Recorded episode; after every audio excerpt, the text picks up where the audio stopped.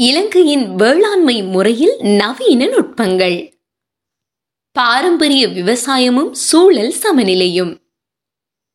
எழுத்தாளர் கந்தையா பகீரதன்.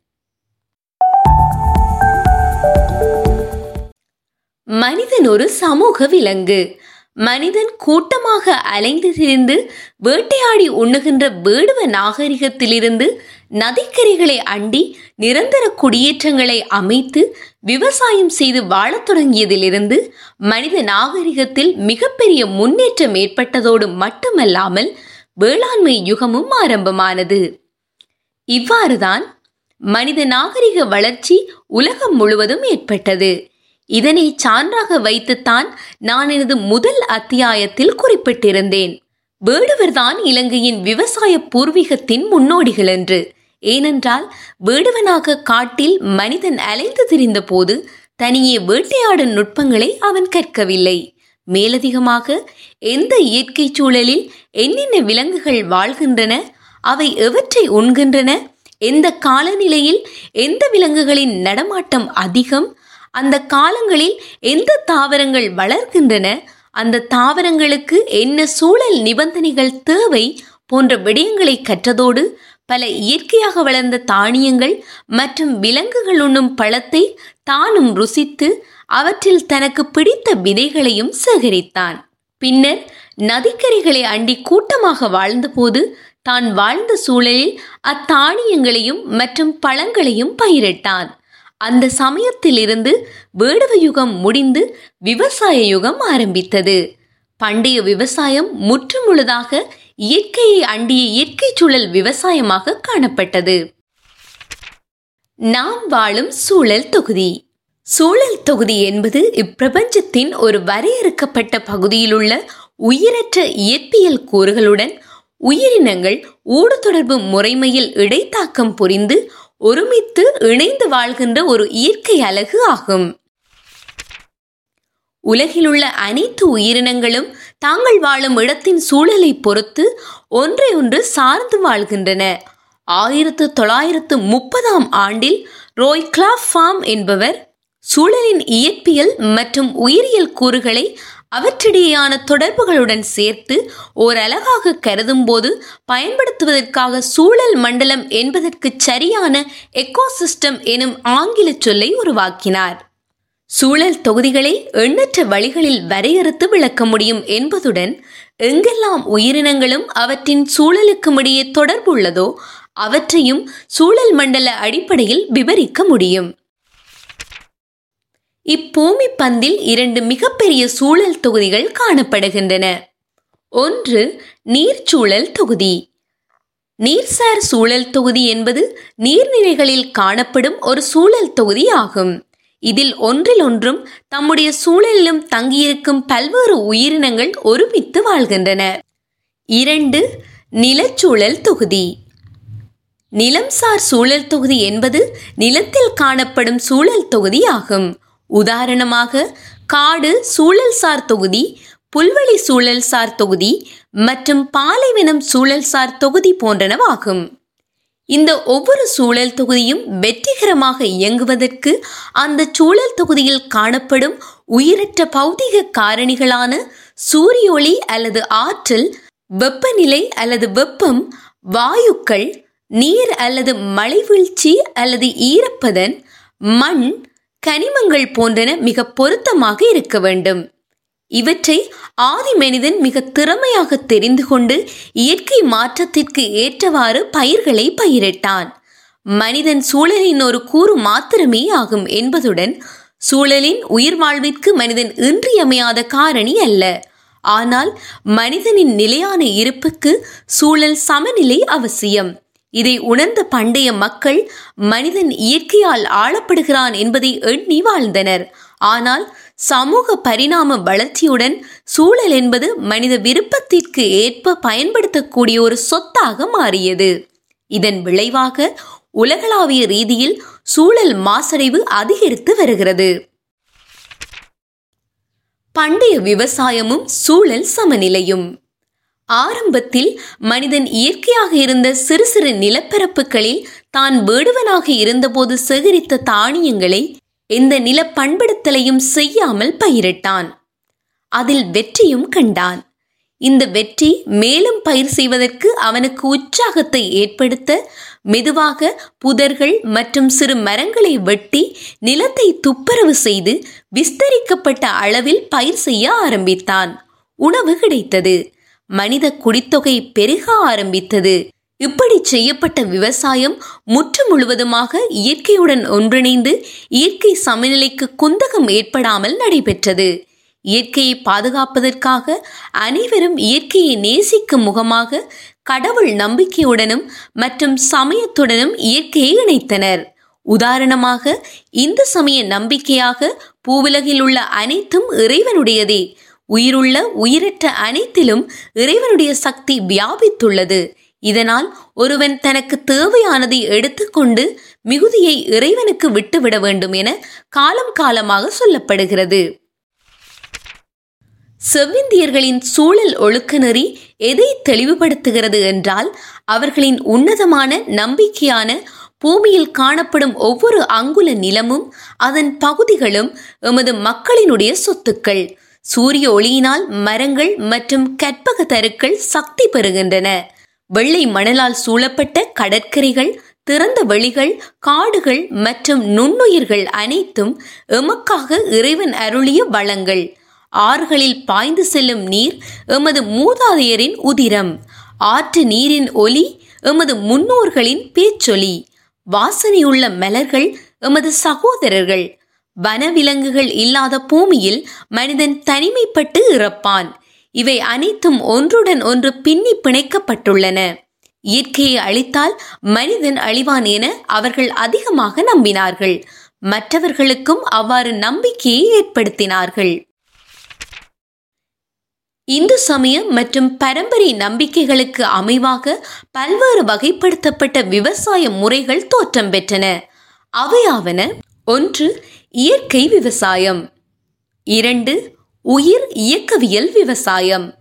மூன்று சூழல் நேய விவசாயம். நான்கு சேதன அல்லது கரிம விவசாயம்.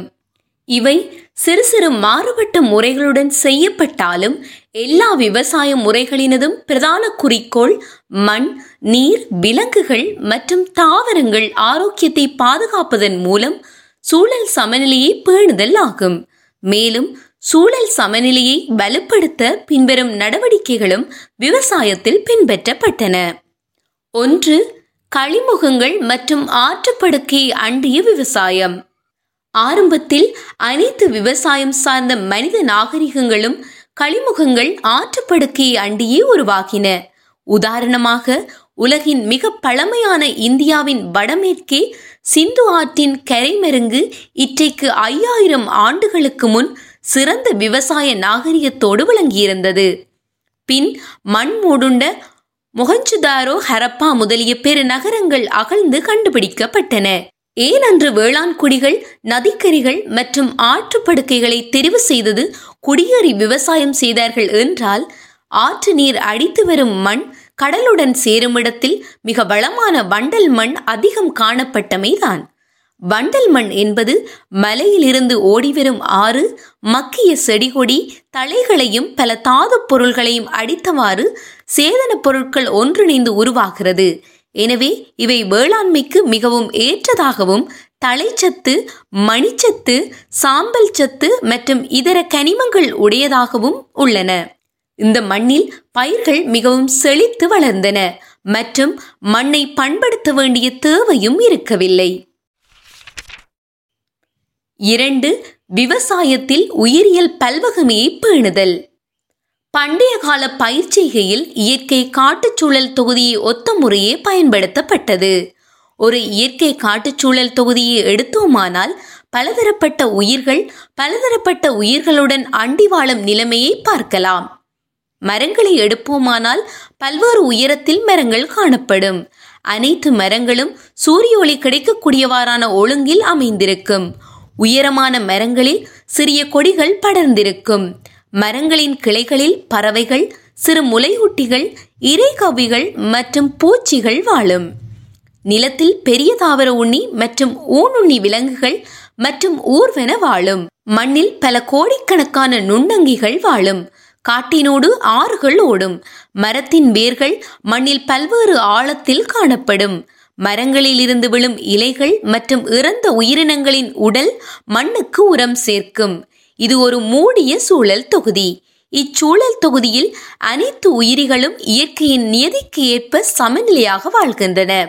ஏதாவது ஒரு உயிரினுடைய குடித்தொகை அபரிவிதமாக அதிகரிப்பதும் இல்லை குறைவடைவதும் இல்லை. அனைத்து சூழல் இயற்கை வட்டங்களும் உதாரணமாக நீர்வட்டம் நிதர்சன வட்டம் காபன் வட்டம் போன்றன வரிசை கிரமமாக நடைபெறுகிறது. இந்த முறையே ஆரம்பத்தில் விவசாயத்திலும் கையாளப்பட்டது. பல பயிர்கள் பல் பயிர்ச்செய்கை கோலங்கள் இறந்த தாவர விலங்கு கழிவுகளை மண்ணுக்கு இட்டு உரமூட்டுதல் பருவப்பெயர்ச்சிக்கு ஏற்றவாறான பயிர்களை உற்பத்தி செய்தல் கால்வாய்கள் மூலம் நீர் பரிபாலனம் வன விலங்குகளை பயன்படுத்தி நிலப்பண்பாடு மற்றும் அறுவடை போன்றன நடைபெற்றன. இவ்வாறான செயற்பாடுகள் மூலம் இயற்கை சமநிலை பேணப்பட்டது. மூன்று விவசாயத்தில் உயிர் இயக்கவியல் சக்தியை பயன்படுத்தல். உயிர் இயக்கவியல் சக்தியை பயன்படுத்திய விவசாயம் என்பது எமது மூதாதையர்களினால் பயன்படுத்தப்பட்ட ஒரு முறை. இந்த முறையில் எமது வேதங்களில் சொல்லப்பட்ட பஞ்சபூதங்களின் சக்தியை விவசாய தேவைகளுக்காக குறிப்பாக தாவரங்களின் உற்பத்தி திறன் மற்றும் மண்ணின் வள மேம்பாடு ஆகியவற்றில் பயன்படுத்தினார்கள்.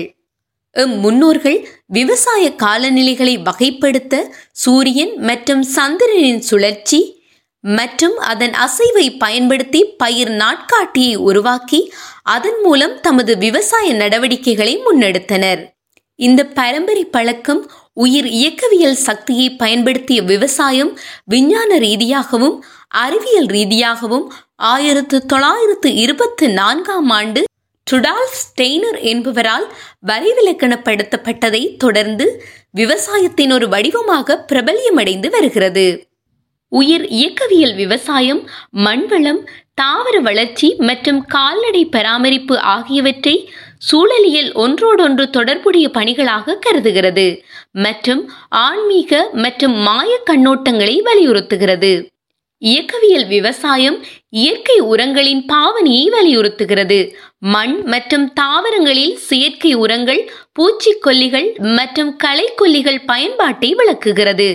இயக்கவியல் விவசாய அணுகுமுறையின் தனித்துவமான முறைகள் விலங்குகள் பயிர்கள் மற்றும் மண்ணை ஒரே அமைப்பாக கையாளுதல் போன்றவற்றை வலியுறுத்துவதோடு சில ஜோதிட விதைப்பு முறைகள் மற்றும் நடவு நாட்காட்டியை பயன்படுத்துகின்றன.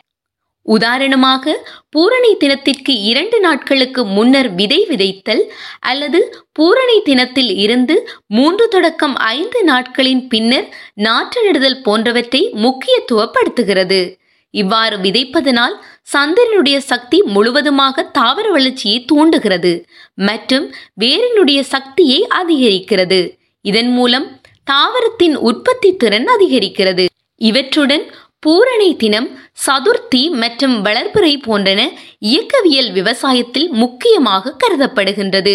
அது மட்டுமன்றி பசுவின் கொம்புகளின் குவாட்ஸ் மற்றும் சாணியை நிரப்பி மண்ணில் புதைப்பதன் மூலம் மண்ணில் உள்ள பிரபஞ்ச சக்திகளை அறுவடை செய்வதாக கூறப்படும் வேளாண் விஞ்ஞானத்தை விட இறை மந்திரத்திற்கு மிகவும் ஒத்த முறைகளை பயன்படுத்தி இவை தயாரிக்கப்படுகின்றன. இதன் மூலம் இயற்கை சக்திகள் விவசாயத்தில் பயன்படுத்தப்படுவதனால் சூழல் சமநிலை ஏற்படுகிறது. இலங்கையில் இயக்கவியல் விவசாயத்தை மேலும் பலப்படுத்துவதற்காகவும் பண்டைய அனுபவ விவசாய முறைகளை மேம்படுத்தி இயற்கை விவசாயத்தை மற்றும் கரிம விவசாயத்தை மேம்படுத்துவதற்காகவும் பயோடைனமிக் அசோசியேஷன் ஆஃப் ஸ்ரீலங்கா என்ற அமைப்பு இலங்கையில் உருவாக்கப்பட்டுள்ளது. விவசாய விரிவாக்கமும் சூழல் சமநிலை குலைவும். சூழலுக்கு இசைவான விவசாய நடைமுறைகளை எமது முன்னோர்கள் பயன்படுத்தி உணவு உற்பத்தியில் தன்னிறைவை அடைந்தார்கள். இவ்வாறு சுகாதாரமான உணவு உற்பத்தி செய்து உண்டு சந்தோஷமாக வாழத் தொடங்கிய போது மனிதன் குடித்தொகை பெருக ஆரம்பித்தது. சனத்தொகை பெருக்கத்திற்கு ஏற்றவாறு உணவு உற்பத்தியை மேற்கொள்ள வேண்டியதோடு மட்டுமல்லாமல் மனிதன் வாழ்வதற்கான இடத்திற்காகவும் காடுகளை அழிக்க வேண்டிய சூழ்நிலை ஏற்பட்டது. மேலும் மனித உணவிற்காக கால்நடைகள் மற்றும் பண்ணை விலங்குகளை பெருக்க வேண்டிய நிலைக்கும் மனிதன் தள்ளப்பட்டான். இவ்வாறு பெருகிய மனித குடித்தொகை கூட்டம் கூட்டமாக வேறு இடங்களுக்கு சென்று வாழத் தொடங்கிய போது வாழும் இடங்களில் காடுகளை அழித்து சேனை பயிற்சியை மேற்கொண்டார்கள். உணவு உற்பத்தியை பெருக்குவதற்கு பல்லுயிர் பயிற்சிகை முறையிலிருந்து ஓரின பயிற்சிகை முறையை ஆரம்பித்தான். இதனால் ஒரு சில பூச்சிகளுக்கு தேவையான உணவு அதிகமாக கிடைத்தது. இதனால் பீடை குடித்தொகை அதிகரித்து பீடை தாக்கம் அதிகரித்தது. பீடை தாக்கத்தின் மூலம் ஏற்படும் விளைச்சல் குறைவை குறைக்க பீடை நாசினிகளை பாவிக்க ஆரம்பித்தான். இதன் மூலம் இயற்கை எதிரிகள் அழிவடைந்தன. இவ்வாறு மனிதனுடைய செயற்பாடுகள் இயற்கையை சீண்டும் முகமாகவும் மற்றும் கைத்தொழில் புரட்சியின் மூலம் இயற்கையை அடக்கியாளும் முகமாகவும் அமைய ஆரம்பித்தது. இச்செயற்பாடுகள் காலநிலை மாற்றத்துக்கு முக்கிய பங்காக விளங்கும் பச்சை வீட்டு வாயுக்களின் வெளியீட்டுக்கு வகை செய்தது. இப்பச்சை வீட்டு வாயுக்களினால் பூகோள வெப்பநிலை அதிகரித்ததோடு மட்டுமல்லாமல் காலநிலை மாற்றத்தையும் தோற்றுவிக்கின்றது. இக்காலநிலை மாற்றத்தினால் சூழல் ரீதியாக பொருளாதார ரீதியாக பல பிரச்சனைகள் எழுந்துள்ளன. குறிப்பாக பனிப்படலம் உருகுதல் வறட்சி சூறாவளி ஏற்படுதல் கடல் நீர்மட்டம் அதிகரித்தல் சூழல் மாசடைதல் மற்றும் பீடைத்தாக்க அதிகரிப்பு அபாய நிலை ஏற்பட்டிருக்கிறது. மேற்குறிப்பிட்ட அனைத்து மனித நடவடிக்கைகளாலும் இயற்கை சமநிலை குலைவு ஏற்பட்டு விவசாய நடவடிக்கைகளிலும் மற்றும் உணவு உற்பத்தியிலும் பாரிய மறை விளைவுகளை ஏற்படுத்தி இருக்கிறது. தொடரும்.